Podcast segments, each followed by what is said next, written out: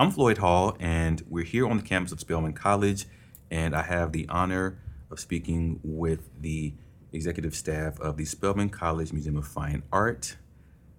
Starting from my right, going to left, I would ask that all of you all give your illustrious titles for the audience. Makiba, starting with you. Thank you. Um, thank you, Floyd. This is one of the most amazing introductions. My name is Makiba Dixon Hill, and I'm the curator of education here at the museum. My name is Andrea Barnwell Brownlee, and I'm the director of the museum. I'm Ann Collins Smith. I am the curator of collections. I am very honored to be speaking with all of you uh, right now. I believe that the, the museum does such excellent programming, and it's because of all of you here at this table. And we're here on the campus um, in this space in the faculty cloisters uh, talking about well, what you're listening to right now, which is a podcast. So uh, this podcast is uh, an added uh, dimension for the museum, and I would love for uh, Makiba for you to give some some context to why this moment is even happening right now. Well, it started with you actually, Floyd, and and the public and everyone that's at this table. So the beginning is so rooted in the museum's mission and why we're here, what brings us at the office every day, what puts the work on view, and what Ann was saying earlier, we eat art. I thought that was so amazing. and so, coming from that space of focusing on Black women artists and cultural producers, when you and the museum were doing a podcast as a series, it then became this important moment as we're looking at what's happening in the United States right now and abroad as Black Girl Magic starts to not only gain traction on the interwebs, but people are living this life of recognizing that we are our own muses, that we are the people that we're waiting for. We're looking at all of these different ways to be independently focused and collectively powered. And so, in that way, we thought as we start to deepen the way that we communicate, as well as expand with all of the cultural producers that we find not only in our communities locally, but um, throughout various borders. We're looking at the podcast as this opportunity to kind of galvanize those interests and um, those connections. And so we just thought the time was right and the season was just appropriate to begin to launch a podcast series independently. Andrea, uh, I say this with confidence, and I say it because I believe it. Uh, it's been said, I've, I've, I've, overheard this in many circles in the art community in Atlanta, that you are one of the finest directors of an art institution in the city of Atlanta and that you do such great work. And I would love for you to talk about your role here at the museum and your philosophy um, from a leadership perspective. Sure. Well, I'll start off by saying you can't always believe the words you hear on the street. But thank you so much for that really generous compliment. Thanks very much. Um, my philosophies are really that you surround yourself with people that are smarter than you. You figure out what your strengths are and you figure out what your passions are and you figure out what type of constellation do you need to have around you to make it work. I'll be the first to say that, you know, we are about to turn 20 years old. And I can honestly say that I thought that we would be building at a faster rate from a people power perspective. But at the same time, I genuinely believe that you figure out who are the people and the skill sets and the personalities that are going to not only sort of bolster the mission of the institution, but help you to grow um, both professionally and personally. And so, as I think about where we are in this phase of our evolution, it's one of those moments where I think I continue to do projects that I'm passionate about. I continue to surround myself with people that we are very, very different, but of really like minds. And then when I think about the women, the works of art that we are presenting, are dynamic and they're fierce and they're bold and they're audacious and they're beautiful, they're aesthetically pleasing.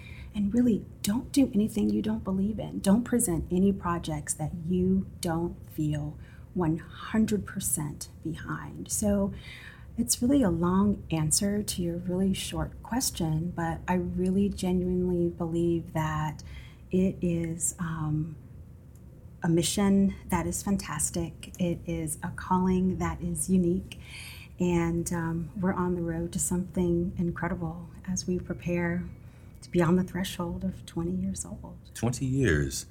Now, and I've had the pleasure of seeing you in action in the, the museum space, leading groups of people around, uh, seeing the work, explaining the work, really giving uh, and really giving a platform uh, for some understanding. And I really appreciate what you do and how you do it.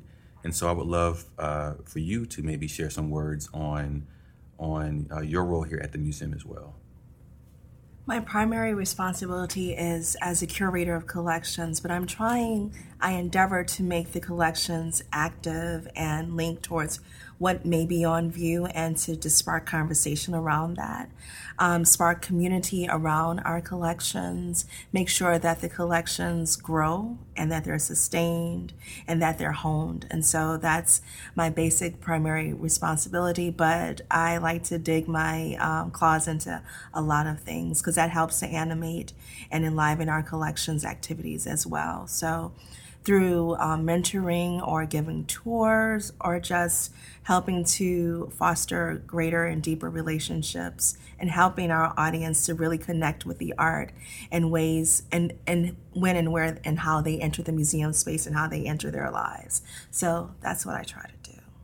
Now, one thing that you all have in common, besides being left handed, which I learned earlier, uh, is that you all, all three of you, uh, are graduates of this institution and I don't know if I knew that. I think I think I, I, did know that, but I think seeing all of you here together, it kind of comes together for me. And I wanted to get some perspective from from you all as as cultural workers on this campus in a place where you have uh, come through and come of age to a certain extent. What does that mean to you in terms of what you all do here, um, given the context of where you do it? And, and personally what that means to you. Sure. Um, I can start off by saying that this building did not exist when I was a student. We had a groundbreaking, um, it was my sophomore year. There was a groundbreaking for this building, but the institution didn't exist. And that is in distinct difference with both Makiba and Ann. And so I knew that in some capacity, I would come back to Spelman. I didn't know if it would be a professorship or if it would be, I didn't know specifically what it would be, but I knew in some way, shape, or form I would be back. But this, as an entity, just didn't exist. And so, again, being very pensive at this moment of being on the brink of, of 20 years, I've been thinking a lot about how it all happened. Um, I was working in Chicago and I got a call, and it was you come back. And I was like, not a good time. I was writing my dissertation. Although I was a doctoral candidate at Duke, I was working at the Art Institute of Chicago. Not a good time. Sorry, can't do it. Five years went by from the time that the building um, opened, the museum opened, until um, I came in 2001. And so I thought about when the timing would be right. I wanted to make sure that I, I finished my my writing, et cetera, et cetera. So I have a very different view of this institution because it, it just there it didn't exist. There was no brick, there was no mortar. So at, at heart I'm a builder though. I really am truly a builder. And so there were a lot of people who said there's really not an infrastructure. You have to come and build staff, grow an acquisitions budget, go, you know, all of these things. And a lot of people really did try to encouraged me to think differently about it. But again, I think about sort of how I'm built and the things that really um, excite me and um, really bring about a range of emotions. So um, for me, it was a it was a, a canvas. It was a, a clean slate because it simply just did not exist before. Something interesting happened when I was sitting on a panel around this time last year, and we were discussing art education from various vantage points. Colleagues from WonderRoot were there, um, as well as the Alliance Theater and classroom art instructors. And the question was being asked well, how do you do community engagement and why does it work for your institution?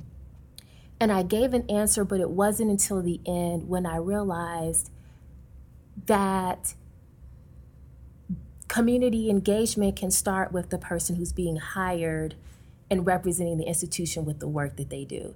So, as someone who's from Atlanta, Georgia, grew up in many instances on Spelman College's campus, had a parent that worked at Clark Atlanta University and graduated from Morehouse, went to elementary school and high school in Southwest Atlanta, to then go to Spelman, to go through the art department, and then to be here and, and to travel and go to other museums and cultural institutions around the country and come back.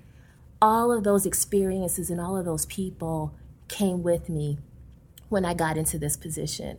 So it was looking at advocacy in as a lifestyle.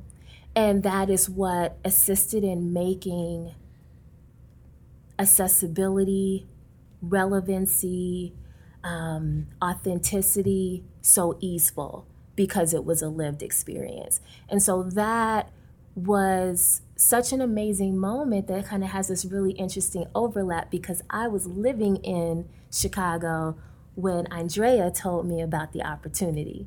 So it's just quite an, an interesting moment. And I've actually never shared this before, but when we were talking, I mentioned to her that this was a dream job for me because I felt at that particular point in my life, I wanted to go back home, literally, but then also take what has been cultivated and learned back to a place that I thought would be the the perfect place to share.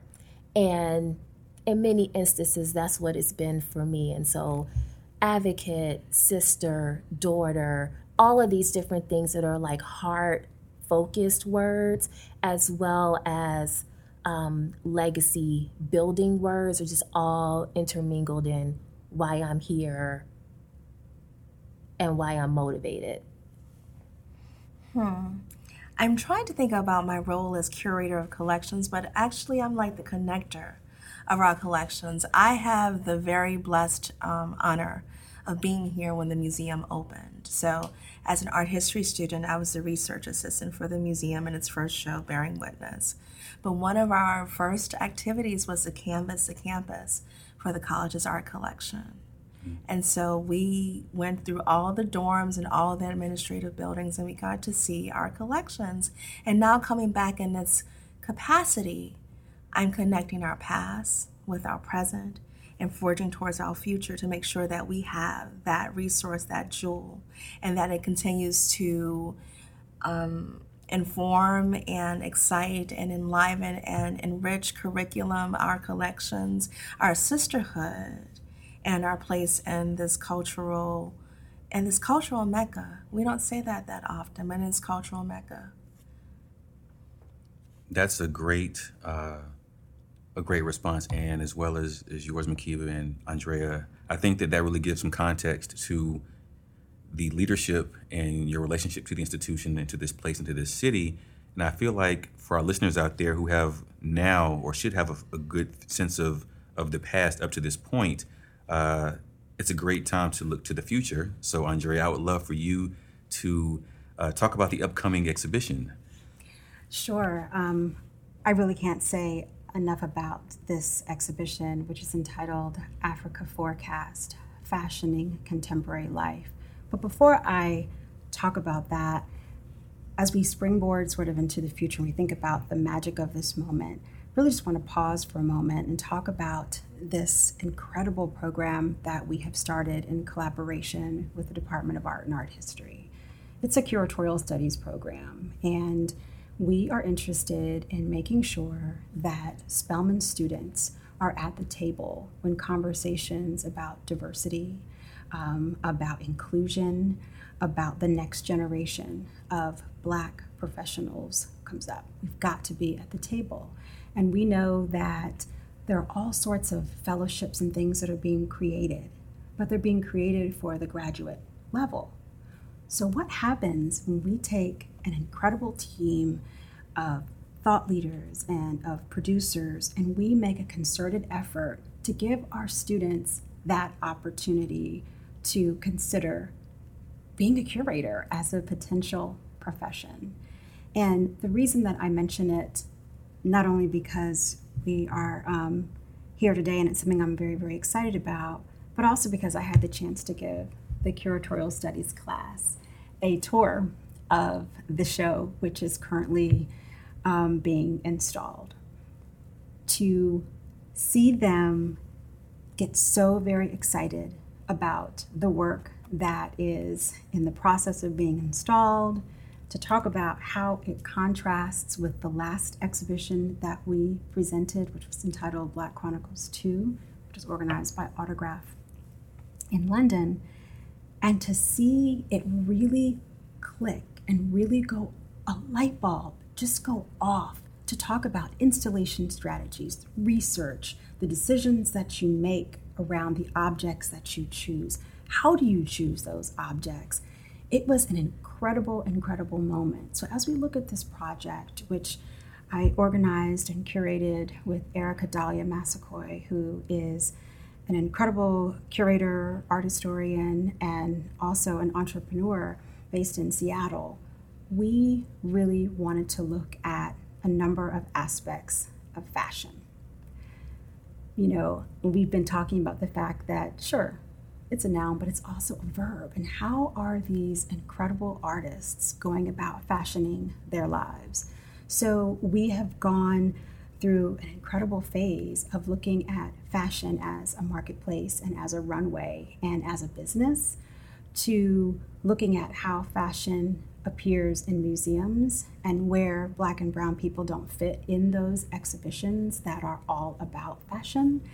And what does that mean for artists and fashion designers when there's a melding of the mind, if you will? So, this exhibition is multidisciplinary. It's video, it's painting, it's garments, it's photography, it's performance. I mean, it's a, a real snapshot of what's going on right now in terms of Black women artists fashioning their lives. It um, features few exhibit, few artists, excuse me, who are in Atlanta, but we're also looking to everywhere from Haiti and the Dominican Republic to London to, I mean, it's just a really, really exciting um, group of of women artists that we've had the good fortune to to bring together in this way. So 20 artists, 20th anniversary. It's a really really exciting time. I'm excited to see the exhibition, and I want to go back to the curatorial studies uh, program that you mentioned, and Makiba, and, and please feel free to jump in. I, as I think about contemporary life and the, the digital age that we live in, where uh, a lot of individuals are able to curate their own existence uh, online uh, via Instagram or Twitter or Snapchat or whatever favorite app that they're that they're using, are you seeing the not the raw tools, but are, are you seeing the the raw talent or the the the interest there as a function of maybe our our current way in which we communicate in terms of being curators and, and maybe you being able to maybe hone that into a more structured way because I, I feel like we're all finding the right angle to use. We're trying to get the right composition in the photo. So I feel like there there is some there there there is some some basic level of, of understanding of that. Um, but I would love for you to maybe go a little bit deeper into that, into maybe what you're taking uh, or bringing them to in sure. terms of that. Sure, I definitely agree that people are being more deliberate. Our students are being very very deliberate about how they construct not only their lives and fashion their own lives, but where they want to be, who they want to be with, who they want to be seen with, the experiences that they want to have. They're very, very deliberate about really orchestrating and organizing their lives in very, very deliberate ways. So, what happens when we take those impulses and those skills, those talents, and those energies, and we combine them with art history, anthropology, and sociology, and we allow them to certainly have the space to be who they are and to um, evolve into the women that we know that they are evolving into. But at the same time, we guide them through classroom and classroom experiences to consider a profession where they've always been rendered absent. So there are some real aha moments. Um, we have the incredible pleasure of welcoming back our students after a summer of being interns in various museums around the country. Incredible partners um, basically gave our students the opportunity to spend anywhere from six to 10 weeks with them in their museums. And the, the aha moments that they had are really tremendous. And documenting those things and dissecting them and talking about those histories of those respective institutions, it is a really magical moment of recognition and a real decision making. I love when the students come by and they say, I have decided this is what I want to do. It's only been here for a year. The program actually hasn't even had a complete year of, you know, hasn't been in existence for a complete year. So, what we know is a couple of things. With the opportunities, our students soar. So, you ask, is the raw talent, is the raw interest there? It's there. We just now have to craft and mold this clay in ways that we didn't think of before. And there's no doubt in my mind that when it's all said and done, that people that believed in the program, primarily the Andrew W. Mellon Foundation, that they too are going to agree that it exceeded everyone's expectations. So the talent is here, the opportunity wasn't until now. I also find it really interesting that while a program like the Curatorial Studies program is happening, we can also get into the transformative experiences and connections that happen for those of us who were not here when the program existed that lay a an unshakable foundation that communicates. And I learned this this this word from attending the Association for African Americans African American Museums conference this summer and one of the pioneers in the field was speaking about mainstream is the stream that you're fishing in. And I loved that because in many instances, when we're talking about dominant culture, in quotation marks, when we're talking about mainstream museums, in quotation marks, we don't always get a chance to recognize that culturally specific institutions have value and have been, in many instances, the training grounds for many of these leaders that are here now, have come before us, and are definitely integrated in making many of the institutions that we're looking at as models what they are or what they were. And so, what was happening was something that was almost feeling like an underground railroad of sorts, where when we were moving in the field, we just automatically got introduced to a curator that was at various institutions, whatever city that we're in. So, it's a really unique opportunity that while students are having these formalized experiences that have been made accessible with grant funds, with um, very um, diverse advocates.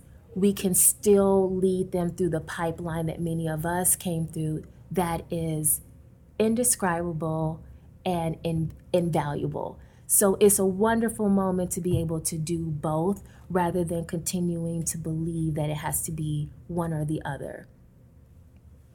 Makiba, thank you for those words. And I would love to go back to the upcoming exhibition. Um, Makiba, I know you are uh, heavily involved in the programming.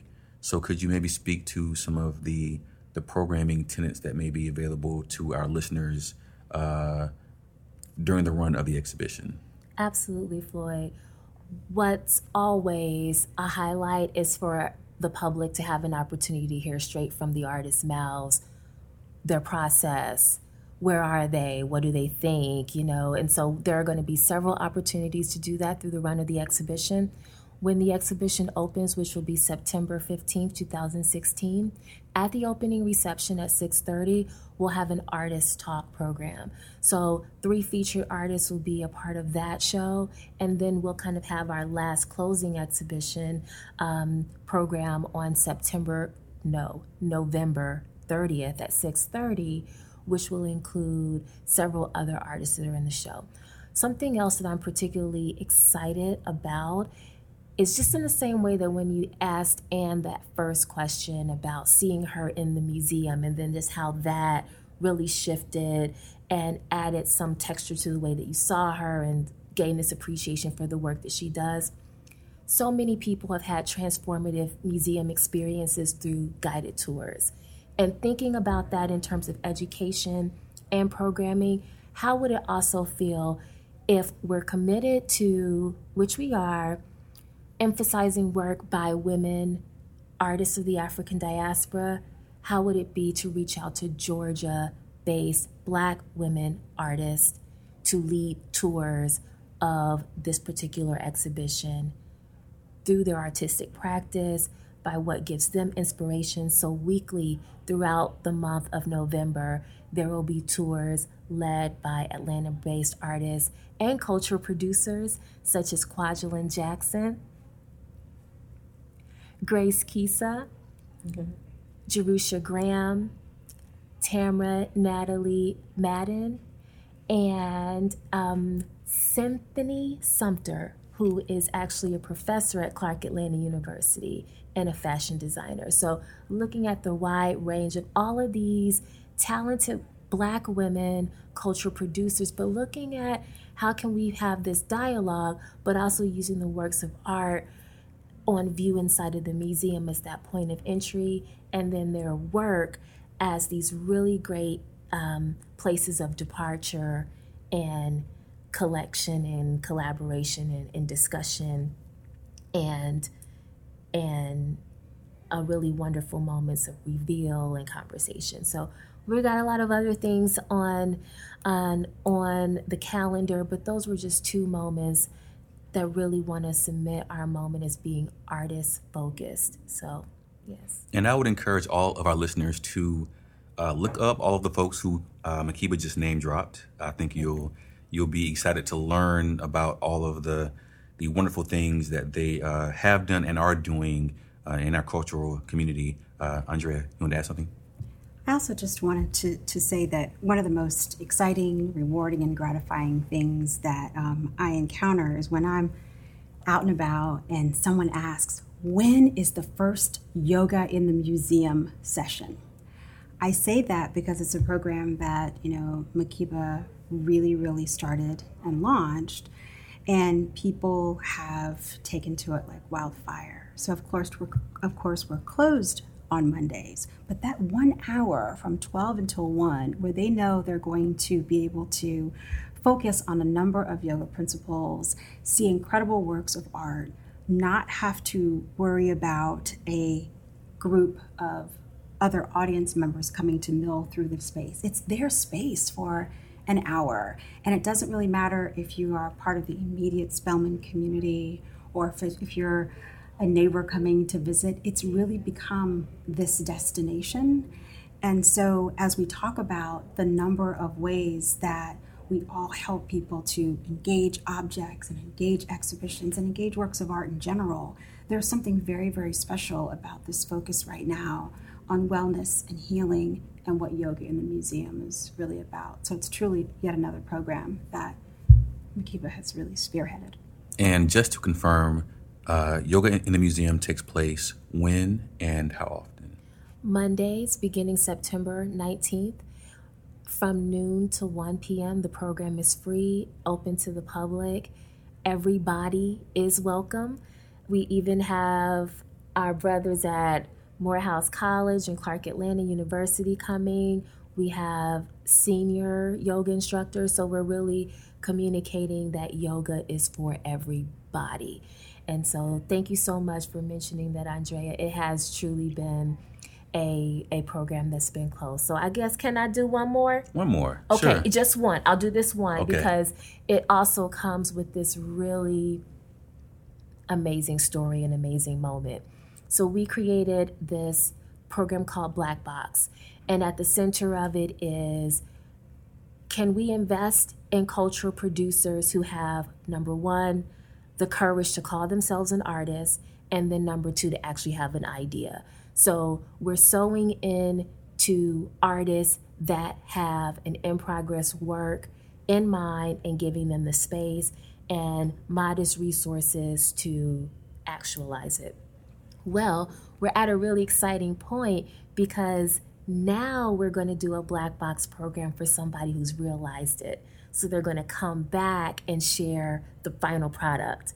And I just thought it was so amazing that in our cycle, almost 10, but not quite, to actually not even be with that complete number and then be able to come back around and say, we're revisiting a black box. So that will be C. Nicole Mason, who has who initially came with the idea of a memoir that really focuses on what can happen when we kind of get engaged with poverty studies in a at a site specific like Spelman College, like Atlanta, Georgia, that really has a lot of conversation and mythology around class as well as status. You know, all of these different indicators that you can kind of base your levels of success. But in many instances,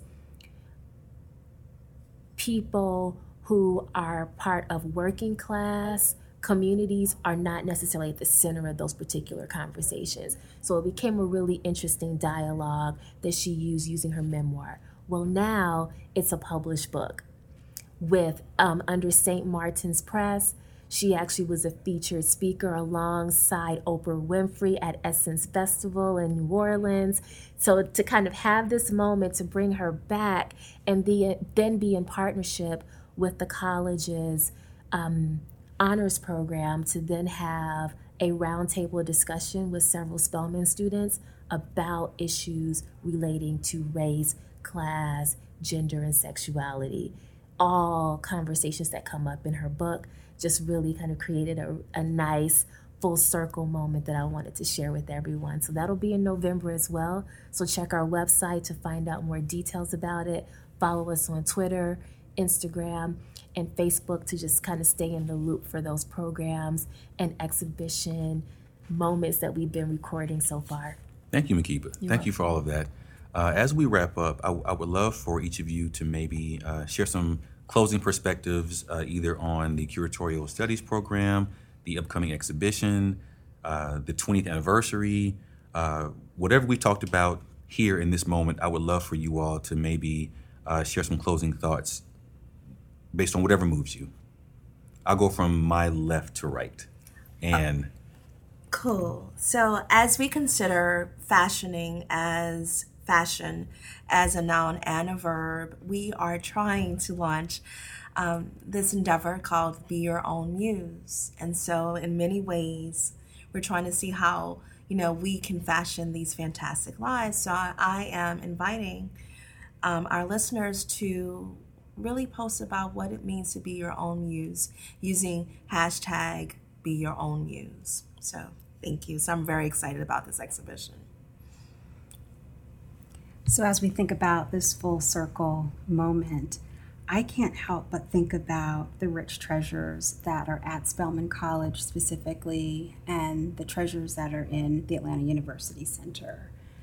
Um, as I'm sure you know, the National Museum of African American History and Culture is opening um, this month. And I think about the fact that one of the works that they requested is from this collection. A work by Jacob Lawrence. I think about the number of people that have requested works from our permanent collection, whether it's Faith Ringgold or Carrie Mae Weems or Iona Rozeal Brown. So our collection is on the move and it's being seen in different spaces. So really, really important to think about this place and this time as a place that amazing, amazing things happen here and are collected here.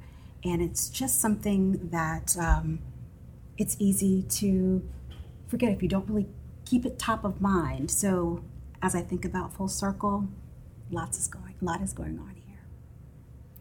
And I'm really excited about this podcast because when I connect with certain friends, they always ask, What are you listening to? or What art is being moved? What, what art is moving you at the moment? And what's coming up now are the conversations that I'm having with people.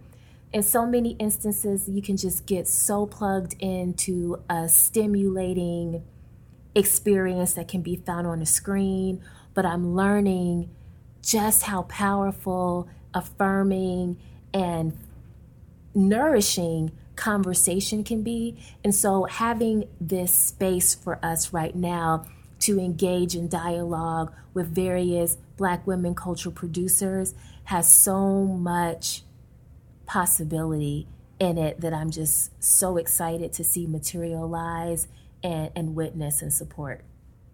Well, I thank you all for this informative yet engaging and really in depth opportunity uh, to talk about all of the great work that's happening here. And uh, Makiba, Andrea, and I think that you all are doing amazing work, and I'm sure everyone can hear that. I think that's not just me saying that. I think that's been borne out over the course of this conversation, and I'm excited to see uh, this upcoming exhibit. I'm excited to to uh, have this podcast be a platform for that exhibition and to continue to highlight the great work that you all are doing. So, on behalf of the public who is listening, I say thank you uh, for your words and for your insight. Thank you. Thanks, Floyd. Thanks very much. Thank you.